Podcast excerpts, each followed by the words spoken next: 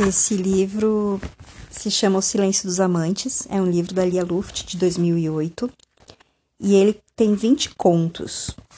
Ah, ela, quando apresenta o livro, a Lia Luft comenta que ela queria escrever um, um ensaio primeiro, e que esse ensaio acabou virando um romance, e esse romance acabou virando um livro de contos, com vários tipos de personagem, né, todos com algumas características comuns, como é o, como é o texto da Lia Luft, assim, ela tem uma característica bem introspectiva, melancólica na sua narrativa, muito hum, intimista.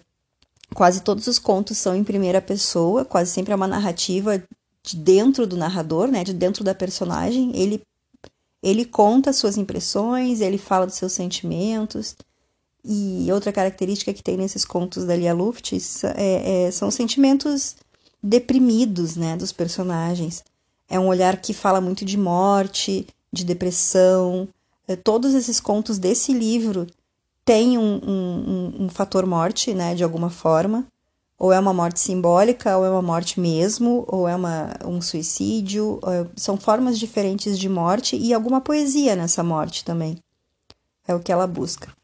Esse conto que eu escolhi é um dos três contos do livro que o personagem é criança. O personagem é, nesse conto é uma, é uma menina.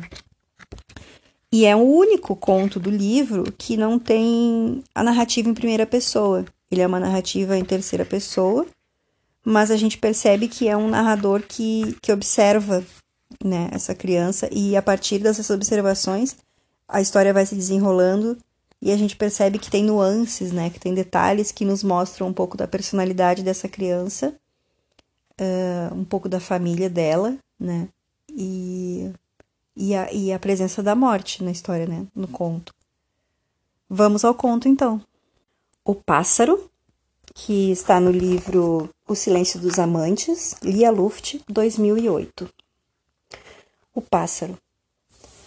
Depois de mais uma noite longa, em que as caras atrás das cortinas, os olhos sinistros no canto do quarto, a mão embaixo da cama, tudo aquilo que os pais e até o psicólogo diziam ser fantasia de sua cabecinha, não a deixaram dormir direito, ela saiu para o pátio, toda enrolada em casaco, capuz e cachecol. Antes de entrar no carro do pai, que a levaria para a escola, viu o passarinho no chão, quieto, deitado de lado. Inclinou-se e o pegou, Acolheu-o debaixo do casaquinho de lã, soprou em seu bico tentando aquecê-lo. Era tão cálida a ternura que sentia que naquele instante foi mãe da criaturinha adormecida e exposta ao frio. O pai segurava a porta do carro aberta. Entra de uma vez, menina, está um frio do cão aqui fora.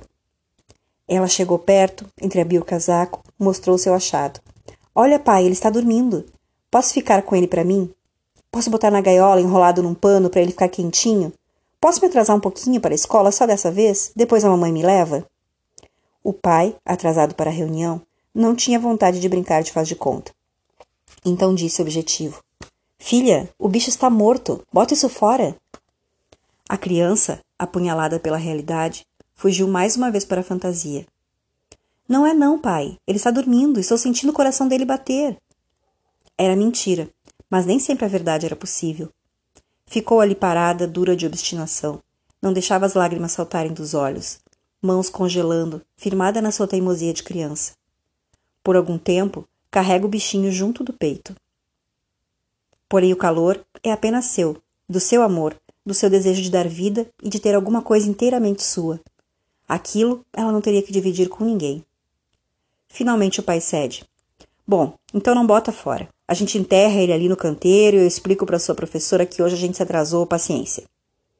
Para ela, era a escolha entre dois sofrimentos.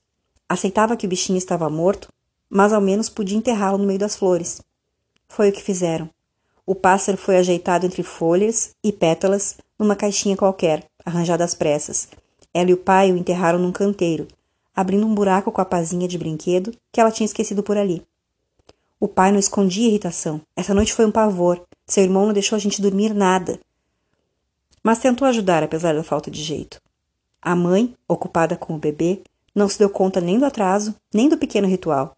Certamente ia reclamar: Larga esse bicho sujo! Um bicho morto, que nojo! Antes de fechar a tampa da caixa, A menina ainda acariciou aquilo que não voaria mais.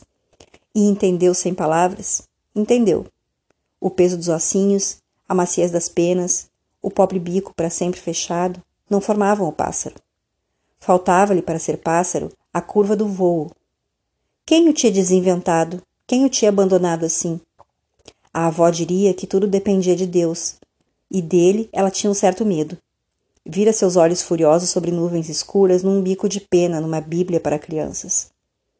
Durante a manhã, na escolinha, não pensou em nada, a não ser no pássaro embaixo da terra fria, e de ternura chorava disfarçando que era só um cisco no olho. Quando chegou em casa, Teve de ajudar a vigiar o bebê que dormia, enquanto a mãe fazia outros serviços na casa. A avó veio de visita, e foi preciso ficar com ela, ser bem comportada, tomar café com bolo e ouvir conselhos. Depois de todos esses deveres, no fim da tarde, a mãe outra vez ocupada com o bebê, o pai se despedindo para uma breve viagem de trabalho que ia durar alguns dias, ela subiu para um quartinho, no último andar, uma mansarda, seu lugar de brinquedos. A única janela dava para o jardim, as árvores e o canteiro onde tinham enterrado o pequeno cadáver. Apesar do vento gelado, abriu a janela, subiu no peitoril e, sem refletir, sem decidir, sem nenhuma dramaticidade ou sofrimento, abriu os braços bem esticados. Então, só com um pequeno ai, jogou-se no espaço, pronta para voar como aquele passarinho já não podia fazer.